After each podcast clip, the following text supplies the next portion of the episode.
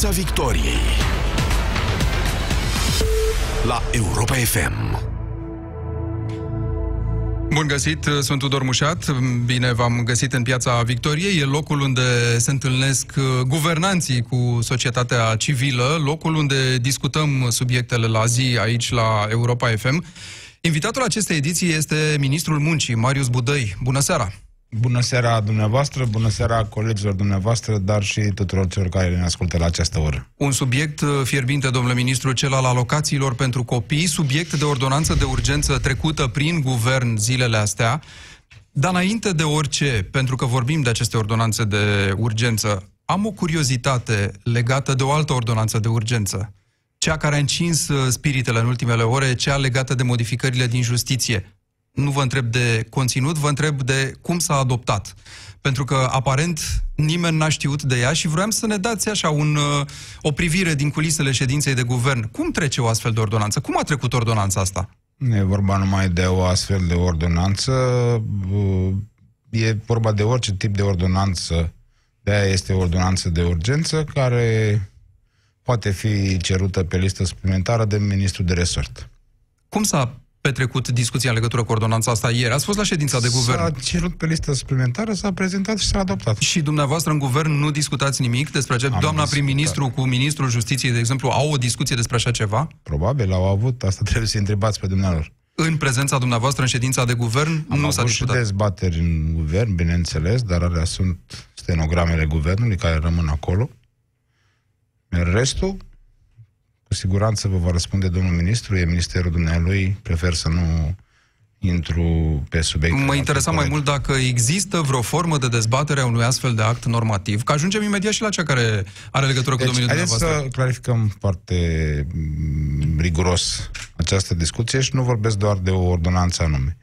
La un moment dat, în activitatea oricărui minister, apare o urgență, apare o necesitate fie că e vorba de o ordonanță, o hotărâre de guvern, de guvern stă în dezbatere pe transparență, dar în situația unei ordonanțe putem solicita sau chiar și o hotărâre de guvern dacă între momentul la publicării pe site a ordinei de zi și ședința de guvern propriu-zisă se întrunesc toate condițiile, adică au apărut uh, o, un aviz pe care nu-l avea la momentul întocmirii, de exemplu, a ordinii de zi și așa mai departe, sau știu eu, la ordonanță de urgență apare o această discuție, orice ministru legal are uh, posibilitatea să solicite uh, introducerea pe o listă suplimentară a unor acte normative pe care le consideră necesar activității ministerului pe care îl coordonează la acea vreme. Dumneavoastră personal, ca membru al guvernului și participant la ședința asta de cabinet în care s-a discutat, ați înțeles în ce constă urgența asta? Repet, nu fug de răspuns, dar vă rog frumos să discutați cu ministrul de resort, e cel mai cinstit și cel mai corect.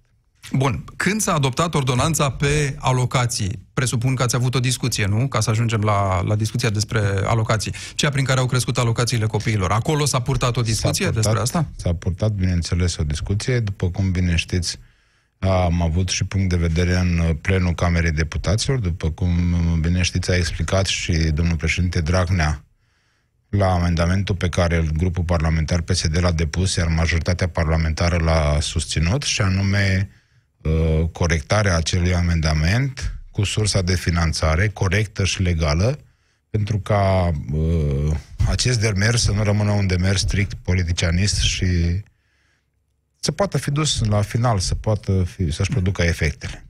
Și Bun. atunci s-a explicat, din acea noapte împreună cu ai mei colegi de la Ministerul Muncii și Justiției Sociale am lucrat la ordonanță, astfel încât am fost uh, am pus-o chiar și în dezbatere publică pe transparență decizională, deci de atunci se știa și de atunci am avut acordul doamnei prim-ministru și al majorității parlamentare care susține guvernul să putem promova o astfel de ordonanță pentru a face posibilă pentru a face posibilă majorarea alocațiilor, începând cu data de 1 martie. Bun, aceste alocații o să crească la 150 de lei și pentru nou născuți de la 200 la 300 de lei, dar pentru că spuneați că a fost nevoie de ordonanță de urgență. Haideți să le explicăm oamenilor și celor care n-au înțeles de ce a fost nevoie de ordonanță de urgență, pentru că opoziția a venit cu acest amendament la legea bugetului, el a trecut inclusiv cu voturi de la putere și cu toate astea, uh, PSD a spus nu, trebuie dată ordonanță de urgență, după care și-a și asumat demersul ăsta și a zis noi de fapt am mărit aceste alocații uh, și am reparat uh, gafa făcută de opoziție. Adică de ce? Pentru că sursa de finanțare nu era cea corectă. Pentru că uh, nu poți acorda aceste alocații majorând veniturile pe hârtie, fără să aloci sursa financiară corectă și fără să modifici legi conexe, adică legea 61 pe 1993 și legea 448 pe 2006, adică exact legea uh, protecției persoanelor cu dizabilități. Pentru că, vedeți, dumneavoastră, de ce spunem noi uneori că este un demers politic și un demers, uh, practic, uh, strict emoțional? Dacă vă aduceți aminte, cu o zi înainte în Comisia pentru Buget Finanțe a fost acea dezbatere foarte mare de ce mare și de cât de îngrijorați sunt colegii de la PNL, USR de persoanele cu dizabilități. Și când au pus acest amendament, exact de copiii cu dizabilități au uitat. Deci, nu a fost un demers serios, nu poți să mălești alocațiile discreționar, nu poți să uiți de copii cu dizabilități în situația în care cu o zi înainte, între ghilimele fiind spus, nu mai puteai de grija lor. Bun, dar în cazul alocațiilor au existat și colegii dumneavoastră care au votat, că altfel nu trecea acest amendament. Dumneavoastră este și parlamentar. Uh, v-au consultat măcar colegii din PSD înainte să voteze chestia asta? Adică au zis, domnule ministru, noi vrem să promovăm povestea asta, nu știu, după aia trebuie să vă descurcați cu ea. În aceste uh, situații, fiecare grup parlamentar are o conducere și aceste situații se analizează în, în grupul parlamentar. Sigur, va fi o analiză acolo și ne vom clarifica cu toții. Important este că am reacționat, am avut o reacție rapidă, am corectat acel amendament care, dacă rămânea așa, nu se putea aplica și dacă e un jurist în România care spune că acel amendament se poate aplica, sau vreun economist, vreun finanțist care spune că acest amendament, acel amendament se putea aplica, l aștept oricând la o dezbatere, să venim fiecare cu amănuntele noastre pe lege, iar ordonanța de urgență clar necesita adoptarea ei și era de urgență pentru că a fost amendamentul cu majorarea clară a sumei prin uh, Parlament, aveam nevoie de modificarea bazei legale și anume a legea, ceea ce v-am spus, 448 pe 2006 și legea 61 pe 1993. Ceea ce este uh, dezamăgitor este că în continuare folosim persoane sau categorii de persoane în scop politic și nu e, nu e în regulă, din punctul meu de vedere. Bun, asta spus că asta e o problemă care privește toată România într-o formă sau alta. Nu e vorba Am de spus în acel context, milioane de familii cu sigur, copii și de sigur, acești, aceste venituri. Nu, nu, nu. Nu mă duceți în altă direcție decât în ceea ce, ce vreau să spun. Am spus acest lucru în contextul în care cu o zi înainte dezinformam și pot demonstra pe lege, dezinformam ceea ce se întâmplă cu persoanele cu dizabilități și însoțitorii acestora, aveam o grijă exagerată față de persoanele cu dizabilități, iar următoarea zi, tocmai omitem copiii cu dizabilități de la majorările de alocații. Ori prin ceea ce am făcut noi, am pus lucrurile în matca lor legală, având grijă de toți copiii, nu excluzând copiii cu dizabilități, cum au fost excluși de dumnealor în acest amendament. Bun, dacă s-a reușit punerea în matca legală a acestor lucruri, întrebarea mea e de ce nu v-ați gândit de la început, chiar dumneavoastră, cei de la guvernare, să creșteți alocația asta? Ca, cumva ați înghițit gălușca de la opoziție, am înțeles de ce trebuia pusă în ordonanță de urgență. Dar ce n-am înțeles e de ce n-a venit de la dumneavoastră mărirea acestei alocații care era încremenită de patru ani. Haideți să discutăm clar și obiectiv. Și am explicat și în cadrul Comisiei pentru Buget. Atunci când vorbești de copii, nu poți să extragi copilul din familie și să nu discuți de familie pe ansamblu ei. Da? Pentru că dacă chiar veți să o punem într-o cheie politică, atunci eu am să vă spun așa. În momentul în care uh, ai tăiat salariile părinților, te-ai gândit la copii, la binele copilului, nu? Dacă e să discutăm strict politic, sau când ai tăiat uh, pensiile, sau ai vrut să tai pensiile bunicilor, exact la binele copilului Bun, da, asta s-a întâmplat acum 8 s-a ani, întâmplat, dar dacă o punem numai într-o cheie politică, că noi nu avem grijă. Dar noi trebuie să avem în vedere binele familiei. Nu pot să extrag dintr-o familie tatăl, mama, bunicul doar sau doar copilul. Nu, binele familiei pe ansamblu trebuie să-l văd. Bun, și exista o formulă de a pune binele familiei înainte, păi adică ex, din care să păi câștige exista, și păi exista. familia, că până la urmă banii ăștia de alocații de copii, tot părinții îi folosesc, evident. Deci nu? existau, există și exista în continuare acea grija noastră de a mări salariile, de a mări, uh, de a acorda facilități întreprinzătorilor pentru a putea uh, majora salariile angajaților lor și putem vorbi de la măsurile de ocupare care se derulează prin agențiile județene de ocupare a forței de muncă până la tot felul de alte beneficii din codul fiscal pentru trecute de guvernarea noastră pentru întreprinzătorii particulari. Dacă vorbim de majorarea de pensii, iarăși, e în, beneficiile, în beneficiul familiei. Toate astea, până la urmă, sunt tricătoare. Important este că ordonanța s-a dat, amendamentul a fost corectat, repet, aștept cu drag pe cineva să mă contrazică că acel, acel amendament se putea pleca. Bun, dar repet, aplicat. suntem în situația în care măsura a fost totuși luată. Forma diferă, dar măsura a fost totuși luată. Întrebarea mea e, există o formă prin care să fie totuși stimulate aceste plăți în beneficiul copiilor? Pentru că noi vorbim de stimularea natalității, de bă, abandon școlar, de bă, cum ne creștem acești copii și ce putem face mai bine pentru ei. Avem această preocupare din vorbe. Dacă nu, vine vorba de alocări financiare, ajungem la 5 lei pe zi pentru un copil, de fapt, nu? Din alocația asta, cel puțin. Este foarte important să creștem și alocația, dar eu nu cred că un copil uh, crește doar cu acea alocație. Eu v-am spus, de aia noi am inclus binele familiei, în primul rând. Că putem să discutăm și de fiecare știu eu, component al familiei, cu drag. Bun, iertați-mă Dar nu putem să, da. extragem, să le extragem de acolo. Eu, eu înțeleg ce spuneți. Pe de altă parte, creșterile de pensii sau de salarii vizează și familiile care poate n-au copii. Aici e vorba de o politică îndreptată către copii, nu? Despre asta vorbim, de fapt.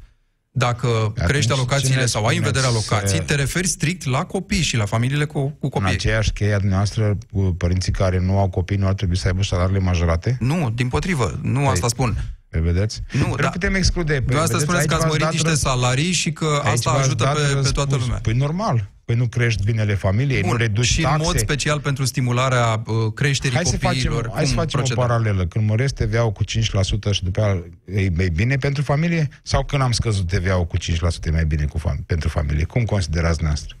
Ce ne spuneți dumneavoastră sunt repararea unor măsuri pe care le considerați proaste. Eu pot să fiu de acord cu asta. Dar eu vă întreb ca politică Dar a dumneavoastră... Dar considerați bune majorarea TVA-ului? fiecare putere a decis să facă nu, ceva, nu, da. domnule ministru, la un moment dat. Sigur că unele măsuri au nemulțumit probabil pe cei mai mulți, altele mai puțin. E vorba de ce vă asumați dumneavoastră să faceți, de ce îndreptați Ei, păi, din... Vedeți, haideți dacă vreți să discutăm de măsuri, dacă rămânem strict, ang, uh, strict uh, angajați într-o discuție care uh, excede, nu excede, scuzați-mă, care e concentrată strict asupra unui domeniu, dar uităm de ceea ce se întâmplă, dumneavoastră faceți, din punctul meu de vedere, acum același lucru. Extrageți copilul din familie fără a mai discuta de familie. Discutăm și de familie, evident. Eu nu cred da. că nu cred că asta este un, uh, uh, un lucru, este punctul meu de vedere și mi-l asum. Nu este, cred că, un lucru foarte sănătos pentru societate să discutăm doar de o anumită categorie de oameni. Nu trebuie să ne nu. gândim la toate categoriile. Bineînțeles, dați-mi voie să, înțeleg, să, să, să reformulez ca să văd dacă am înțeles bine. E vorba de faptul noastră, spuneți, dacă creștem salarii și pensii și stimulăm alte forme de câștig, automat e un beneficiu și pentru copii chestia asta. Diferența e că eu vă întreb dacă există politici special destinate pentru copii care merită bani evident, mai mulți. Aici, aici evident, e diferența. Evident că altfel nu mai avem nevoie de alocație. Nu. Doar creșteam veniturile familiilor și se descurcau ei în locul alocației, nu? Ascultați-mă un pic. Vă rog. Atunci când discutăm de familii, noi avem în grijă și familii de, defavorizate, da? Sunt foarte multe în România și trebuie să avem grijă și de ei. Acolo avem alocație de sprijin care e dată în funcție de numărul de copii și de venit pe cap de familie. Unul din beneficii unde ne gândim să suplimentăm veniturile celor cu venituri mici pentru exact în beneficiul copiilor și al familiei per total. De aia spuneam că familia per total e foarte importantă, ne Uh, știu eu, ne uh, spunând că putem, dacă extragem pe cineva dintr-o familie, acea persoană nu este importantă, este importantă, dar noi discutăm de familie ca și tot. Atunci când discutăm despre uh, programe care se derulează prin Ministerul Învățământului, de la, știu eu, învățământ gratuit, uh, tot ce înseamnă alocații de sprijin, burse, tot ce se derulează prin Ministerul Învățământului, alea se adresează strict copilului și direct copilului, dar tot în beneficiul unei familii intră, da? Dacă primește rechizite, dacă primește 200 de euro pentru calculator, dacă primește masă caldă, dacă primește cornul și raptele, e tot pentru beneficiul copilului, dar intrând în aceeași categorie, repet, văzând familia pe ansamblu. Dacă discutăm de sănătate, unde sunt iarăși beneficii suplimentare. Deci, nu, nu, nu se vede situația doar dintr-un singur punct. Bun. Uh, ce știm e că dumneavoastră n-ați avut această idee și pot să este presupun... Este a patra oară când o repetați. Aveți o problemă cu asta? Nu, încercam să fac ah, un raționament okay. și să vedem dacă n-ați avut această idee pentru că vă temeați că n-aveți banii aferenți. Ceea ce poate fi un lucru absolut legitim. Dacă nu e nimic răuvoitor în asta. Dacă ne-am fi temut cu adevărat, am fi lăsat uh, acel amendament așa depus cum era el și eu vă solicit să faceți emisiune, să discutați cu cine vreți, să vedeți dacă era pus, dacă se putea pune în practică.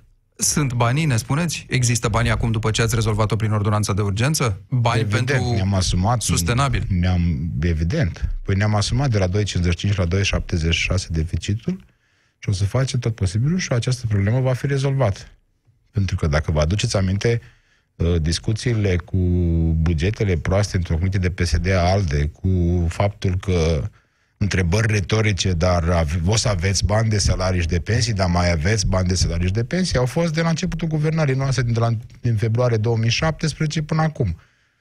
Obsesiv repetate, obsesiv transmisie publicului, care nu au făcut altceva decât să transmită îngrijorare în public, iar noi am spus tot timpul că avem, dar nu numai că am spus. Vedeți, pentru noi două, doi ani, ultimii doi ani de fapte, demonstrează că ceea ce am spus noi așa s-a întâmplat, am asigurat și majorări de pensii, am asigurat și majorări de salarii, cu reduceri de taxe, cum bine știți, cu impozitul, de exemplu, de la 16 la 10%, scutiri de taxe pentru pensionari, nu mai plătesc acel 5,5% la sănătate. Deci noi, ca un guvern responsabil, da, vom duce această măsură la îndeplinire și o vom, o vom realiza. Și tocmai pentru că am vrut ca această măsură să poate fi îndeplinită, am reparat acel amendament care era inoperabil din punctul meu de vedere, și, repet, care excludea copiii cu dizabilități. Dacă dumneavoastră mi se pare o situație normală, mie, ca lucrător vechi în asistență socială, nu mi se pare o situație normală să excluz de la un demers copiii cu dizabilități. Eu nu o să vă întreb dacă aveți bani de pensii și salarii, că și dacă nu-i aveți, o să vă împrumutați, o să găsiți probabil niște formule de la o lună la alta sau de la trimestru la altul. Mă interesează ce anume din salariile din sectorul de stat și din pensii mai pot crește în momentul de față, având în vedere cum arată bugetul, sau mai bine zis, cum arată el provizoriu, că încă e, mă rog, subiect de dezbatere. Ați făcut o afirmație cu care nu sunt de acord și vă rog ori o retrageți, ori o demonstrați. Ce anume? Că ne împrumutăm pentru pensii și salarii. Există acești bani în afară de nu, nu, dar vă rog să-mi dați estimările când... Comisiei de Prognoză care ne spune că dați un va exemplu fi... când ne-am împrumutat noi strict pentru plata pensiilor și salariilor. Nu se împrumută statul de la bănci, domnule ministru? Nu strict se împrumută... pentru plata pensiilor și salariilor? Care este datoria publică a României în procente, o știți? Dar ne puteți spune atunci că păi există păi acești da, bani, că ajungem la aceeași nu, întrebare. Nu, banii există, dar eu nu Bun. sunt de acord cu ceea ce am spus dumneavoastră. Nu duceți într-o situație în care uh, declarațiile noastre publice nu fac altceva decât să ne facă rău pe plan extern. Eu vreau să vă spun așa, haideți să ne uităm în structura eu știți că am fost și președinte Comisii de Buget Finanțe, poate spre nemulțumirea unor care nu se pot juca cu cifrele cu mine, chiar așa cum ar vrea ei. 35% datorie publică, sub 35% datorie publică. Știți care este pragul de alertă al BNR-ului? 45%. Știți care este pragul de aret al tratatului de la Maastricht? 60%. Știți care este componența datoriei publice a României? 5% pe termen scurt și ales credite împrumutate de pe timpul al domn președinte, nu acel actual, și 95% pe termen mediu și lung. Orice economist poate să vă spună că asta înseamnă o maturitate a finanțelor din România. Bun, dar să spunem Deci că nu haideți ăsta să era nu mai subiectul. ducem... Păi nu, dar ați spus că o să ne împrumutăm Nu, și tot dacă, o să... dacă nu-i aveți, Deci, o să haideți- găsiți soluții. Dar nu asta era în discuție, nu repet. există nicio ro- economie din, Rom- din lume care să nu funcționeze pe împrumut sau pe deficit. Bun. Haideți să ne uităm că sunt economii în mai dezvoltate în Uniunea Europeană care au o datorie publică mult mai mare ca a noastră și chiar peste pragul de alertă din tratatul de la Maastricht, adică peste 60% din producția internă brută, din produsul intern. Nu vreți să ne întoarcem la fondul problemei? Ba da. Că era doar o paranteză. Dacă nu o să aveți, M-am o să vă simțit împrumutați, dator. dumneavoastră spuneți că nu M-am e simțit cazul, dator, am dar reținut. Datorită defectului meu profesional să merg pe chestia asta, să, să clarific foarte clar și dacă cineva alte, are alte cifre și consideră că cifrele pe care le-am dat eu acum nu sunt corecte, cu mare drag dezbatem.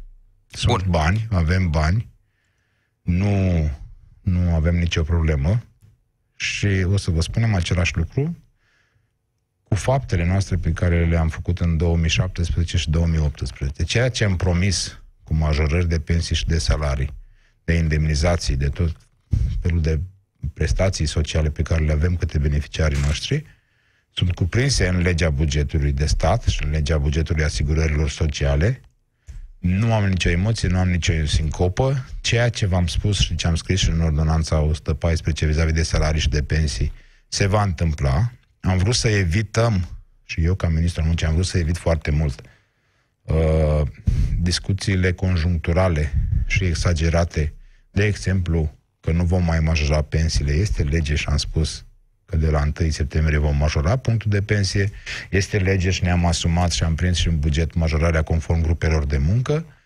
Am scris și în ordonanța 114, deși în legea, pens- în legea salarizării spune că anual se măresc salariile cu o pătrime, am clarificat acolo și am spus că de la 1 ianuarie mărim salariile tuturor celor din sistemul bugetar cu o pătrime din diferența aflată în plată în decembrie 2018 cu uh, p- uh, anexa din 2022, acordăm și în acest an voucherele de vacanță și acordăm și indemnizația de hrană.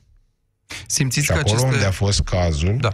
și mă refer, de exemplu, ieri, a mai fost o ordonanță de urgență trecută așa, la și altele, poate că nu convenea, unde am spus că acolo unde este cazul și aceste indemnizația de hrană, și mă refer la sănătate și la asistență socială, și uh, am spus că indemnizația de han- hrană va excede acelui procent de 30% sporuri.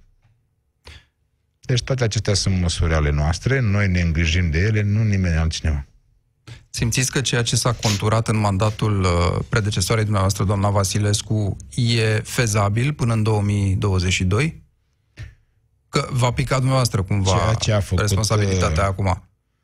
Ceea ce a făcut uh, colega mea, Olguța Vasilescu, a făcut foarte bine, a implementat programul de guvernare, este un program de guvernare pe care ni l-am asumat.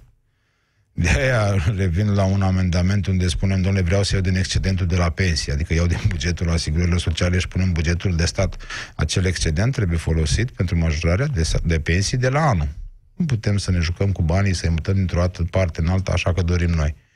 Ceea ce am pus în programul nostru de guvernare până acum s-a întâmplat. Vom face toate eforturile ca ceea ce am scris acolo să se întâmple și de, de viitor.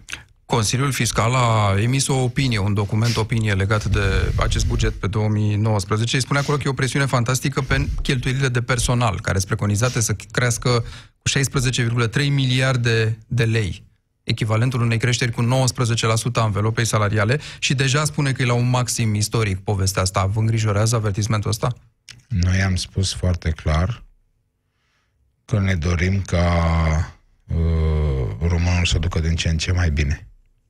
Și de asta ne vom ține, indiferent de ce va zice oricine. De asta ne vom ține, bineînțeles, având grijă și de măsuri care să stimuleze economia, să putem economia noastră să o dezvoltăm, economia României, dar e impetuos necesar ca acea creștere economică să transfere și în buzunarul românilor. Cred că sunteți de acord cu mine aici. Bun, noi acum vorbim de salariile bugetarilor, e o discuție separată unde, mă rog, probabil că nu aveți prea multe de, de făcut în ceea ce privește ce își poate permite mediul privat, care alimentează până la urmă bugetul, nu? Cu, cu taxe pentru cei din sectorul de stat. Eu cred că, uh, eu cred că, și nu cred, sunt convins, pentru că am fost la dezbateri cu mediul privat uh, foarte multe. Am fost uh, chiar un președinte de comisie foarte deschis și în calitate de ministru am avut dezbateri cu, cu mediul de afaceri și am și chiar mâine o dezbatere cu uh, mediul de afaceri, întreprinzătorii din construcții de pe toată raza Moldovei. Uh, săptămâna viitoare mă voi deplasa la Timișoara Arad tot pentru a discuta cu mediul de afaceri pe anumite chestiuni care țin de guvernare și de Ministerul Muncii. Și mediul de afaceri știe că noi am și făcut măsuri și pentru ei. Că avem loc și uh, cu toată seriozitatea vreau să vă spun uh, și de măririle salariale și de măririle de pensii și de indemnizații ale persoanelor cu handicap sau ale invalizilor, orfanilor, veteranilor de război, de măsurile pe care le luăm în sprijinul oamenilor de afaceri, nu ne lăudăm cu ele, doar le precizăm și conștientizăm că avem încă multe de făcut. De aia noi încercăm să le ținem strict de un program de guvernare, că e strict întocmit pe baza unor realități financiare pe care noi le estimăm de la an la an, dar o realitate, dar aceste estimări se transformă în realitate. Și ultimii doi ani demonstrează asta. Eu vă întrebam ceva mai devreme în legătură cu uh, obiecțiile astea, să le spunem, ale Consiliului Fiscal și dumneavoastră mi-ați răspuns că vreți să aduceți bunăstare în buzunarele românilor, ceea ce sigur ne dorim cu toții. Întrebarea era legătura, cum se face, adică... Păi nu, că acolo mi-ați spus că e vorba de creșterea masei salariale. Da. Păi noi asta am promis, asta facem. Din ce bani apare întrebarea? Că aici în... pare că o ia mult mai repede uh, promisiunea, Aș să spunem, să vă dau în fața realității. în sensul ce, ce ați spus dumneavoastră mai devreme că prin împrumuturi, dar aș vrea să vă revenim serios și să vă spun să ne uităm în structura veniturilor, la construcția bugetului, să vedem că pentru prima dată în istoria României bugetul va depăși 1000 de miliarde de lei și toate astea nu fac altceva decât să facem ce am promis în programul de guvernare și anume Uh, să transferăm creșterea economică și în buzunarele românilor, pentru că așa este corect. Bun, știți că există tot felul de temeri legate de um, consumul ăsta, în care măririle de salarii se duc, de fapt, în consum și nu în altceva. Sunteți confortabil cu ideea asta? E un Haideți, sistem funcțional? Dumneavoastră uh, chiar credeți ceea ce spuneți? Că creșterea economică, asta aici vreți să vă duceți, creșterea României e bazată doar pe consum. În ce proporție e? Haideți să ne uităm și la creșterea producției industriale. Haideți să ne uităm și la comenzi noi în industria prelucrătoare. Haideți să, uh, să ne uităm și creșterea consumului, apropo, într-o economie, atunci când crește consumul, nu este un lucru rău. Să nu avem creștere doar pe consum. Ăla, da, poate fi un punct de alarmă. Dar creșterea economică a României nu e bazată doar pe consum. Creșterea asta economică pe care o dă Comisia de prognoză... Mult sub marja europeană a creșterii economice, mă refer ponderea consumului în creșterea economică. Nu vă, nu vă mai întreb dacă vă alarmează. Cum, cum priviți discrepanța asta dintre uh, estimările Comisiei de prognoză și ale celorlalți specialiști din mediul financiar, bancar și așa mai departe? Nu vi se pare ecartul cam mare diferența? Este foarte interesant să ne uităm pe estimările Fondului Monetar internațional. Eu am avut o discuție cumva la uh, destul de obiectivă pe aceste estimări, de exemplu, ale Fondului Monetar Internațional. Uitați-vă ce au estimate în ultimii ani și ce a fost în ultimii ani. Și o să, o să vă lămuriți clar acolo. Vorbeați de mediul de afaceri și de întâlniri ceva mai devreme. Știți că e o măsură care nu i-a făcut foarte fericiți pe cei mai mulți dintre antreprenorii uh, din România, creșterea salariului minim Că ei spun că nu le lasă marjă de, de negociere. Salariul ăsta minim a crescut în două salturi foarte, foarte apropiate, foarte bruște și asta l-a dat peste cap. Uh, prognozele, bugetele, nu, diferența să... dintre salariul minim și următoarea treaptă de salarizare. Ce, ce pot eu să vă spun? Că nu o să facem ce propun liberale și anume să renunțăm la salariul minim sau să-l tăiem la jumătate să ajungem la 1000 de lei. Nu sunt declarațiile mele, sunt declarațiile lor Iarăși, tot din discuțiile cu mediul de afaceri și când am avut acea propunere pe diferență de vechimă, am discutat cu întreprinzătorii din confecții, din textile, am înțeles solicitarea lor, am renunțat la acea măsură, exact tocmai prin măsuri, prin consultare, pentru că dialogul este cea mai bună cale spre uh, măsuri concrete și reale, dar sunt studii, și chiar recent, un studiu elaborat în Germania, care spune că trebuie să existe salariul minim. Și Doar... nu vom renunța la el. Le-am uh, promis ascultătorilor noștri, domnule ministru Budăi, că discutăm de provocările pieței muncii, pentru că avem deficitul ăsta de forță de muncă păi, care îngrijorează pe toți. Eram acum într-o dilemă, nu știam dacă mai sunt președinte la Comisia pentru Buget sau sunt ministru al muncii, că m-ați dus foarte mult pe fiscal, dar nu e o problemă. Bun. Uh, întorcându-ne la piața muncii. Da. Cum reușim să acoperim deficitul ăsta? Există vreo măsură concretă? Există vreun orizont de timp în care, eu știu, să reușim să păstrăm aici forță de muncă, să aducem înapoi, eventual, din românii plecați forță Măsurile de muncă? pentru încurajarea ocupării foarte, forței de muncă sunt foarte multe. Pentru încurajarea românilor de a se întoarce acasă sunt și acolo măsuri și vi le expun. Și de asemenea, sigur că da, avem acele măsuri de mărire a contingentului pentru lucrătorii din uh, extracomunitare, adică lucrătorii din afara Uniunii Europene. Avem deficit de locuri de muncă în, uh, în uh, domeniul restaurantelor și barurilor, în domeniul construcțiilor, în domeniul, uh, știu eu, textilelor. De aici avem în domeniul hotelier. Dar și în domeniul avem, unor calificări, unde oamenii avem, pleacă afară, că acolo e nevoie. și. Așa. După cum bine știți, deja exodul medicilor din România este o poveste, nu se mai întâmplă, s-a diminuat foarte mult spunem că nu se mai întâmplă deloc, dar s-a diminuat foarte Aveți mult. Aveți cifre? După Aveți o, o statistică să ne arate da, cât... niciodată nu o să vorbesc din amintiri, să știți. Doar pe cifre, bazat doar pe cifre și doar pe situații reale. Păi și cu cât a scăzut, domnule ministru? E aproape inexistent. E aproape inexistent ceea ce s-a întâmplat în Ma, salarizarea știți, Depinde pe cine întrebați, dar mă rog, eu n-am cifrele astea, de exemplu. Vă, vă întrebam că poate le aveți dumneavoastră. Bun. Sunt rezidenți care își caută în continuare, au posturi blocate, nu reușesc să angajeze, Am caută să se... aproape inexistent, nu inexistent. Avem măsuri în încurajarea ocupării forței de muncă derulate prin agențiile județene de ocupare a forței de muncă, așa anume măsuri de angajare a tinerilor dintre 18 și 26 de ani, măsuri de încurajare a angajării uh, acelor uh, persoane care mai au 5 ani până la vârsta standard de pensionare, măsuri de angajare a absolvenților, de încurajare a, angaj- a absolvenților, măsuri de încurajare a persoanelor peste 45 de ani.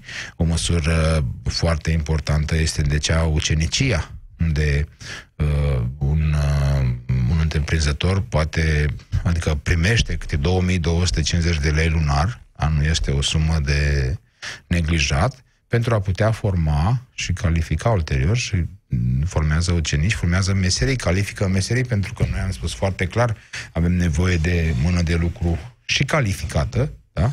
Iar recent, exact pentru a mări această bază și pentru a băga cât mai mulți bani în societățile comerciale și pentru a, a încuraja să, să califice persoane la locul de muncă, adică această măsură ucenicia, am coborât de la 8 clase existente până în prezent la 4 clase necesare pentru a participa într-un asemenea program. Dacă cineva uh, califică 10 persoane, de exemplu, la locul de muncă, iată că primește în uh, lei vechi peste 200 de milioane, și adică 225 de milioane lunar pentru aceste persoane. Aia ce înseamnă? Că dacă este un întreprinzător cât de cât dezvoltat și care își permite, mai pune și el pe lângă cei 2250 de lei și iată că asigură și un salariu cât de cât uh, uh mai bun față de salariul minim unei anumite persoane. În același timp se și califică.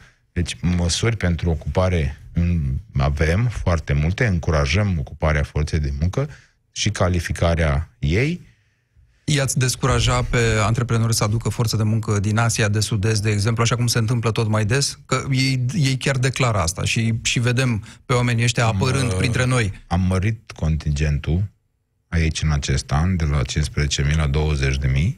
Îl vom mări dacă vom avea solicitări din partea mediului de afaceri. Deci e o idee bună. Dar recent am făcut un, uh, un uh, memoriu, un memorandum cu patronatele din construcții. Am dat uh, am transformat acel memorandum în lege și, după cum știți, în construcții salariul minim pe economie este de 3.000 de lei, cu o fiscalitate mult redusă, și anume un lucrător în construcții nu mai poate încasa în acest moment pe net, vorbim pe ceea ce uh, salariatul primește ca salariu, echivalentul în lei a 500 de euro. Deci, Marius Budăi, ministrul muncii, mulțumesc foarte mult. Întâlnirea noastră a ajuns, din păcate, la sfârșit. Deja? Așa se întâmplă când discuția Bine. e aprinsă. Mulțumesc foarte mult. Și eu vă Vă mulțumesc mai așteptăm. Pentru invitație și... Și vă mai salutări aștept pe toți. uh, la piața Victoriei aici la Europa FM. Pe curând! Piața Victoriei. De luni până vineri, de la ora 18 și 15 la Europa FM.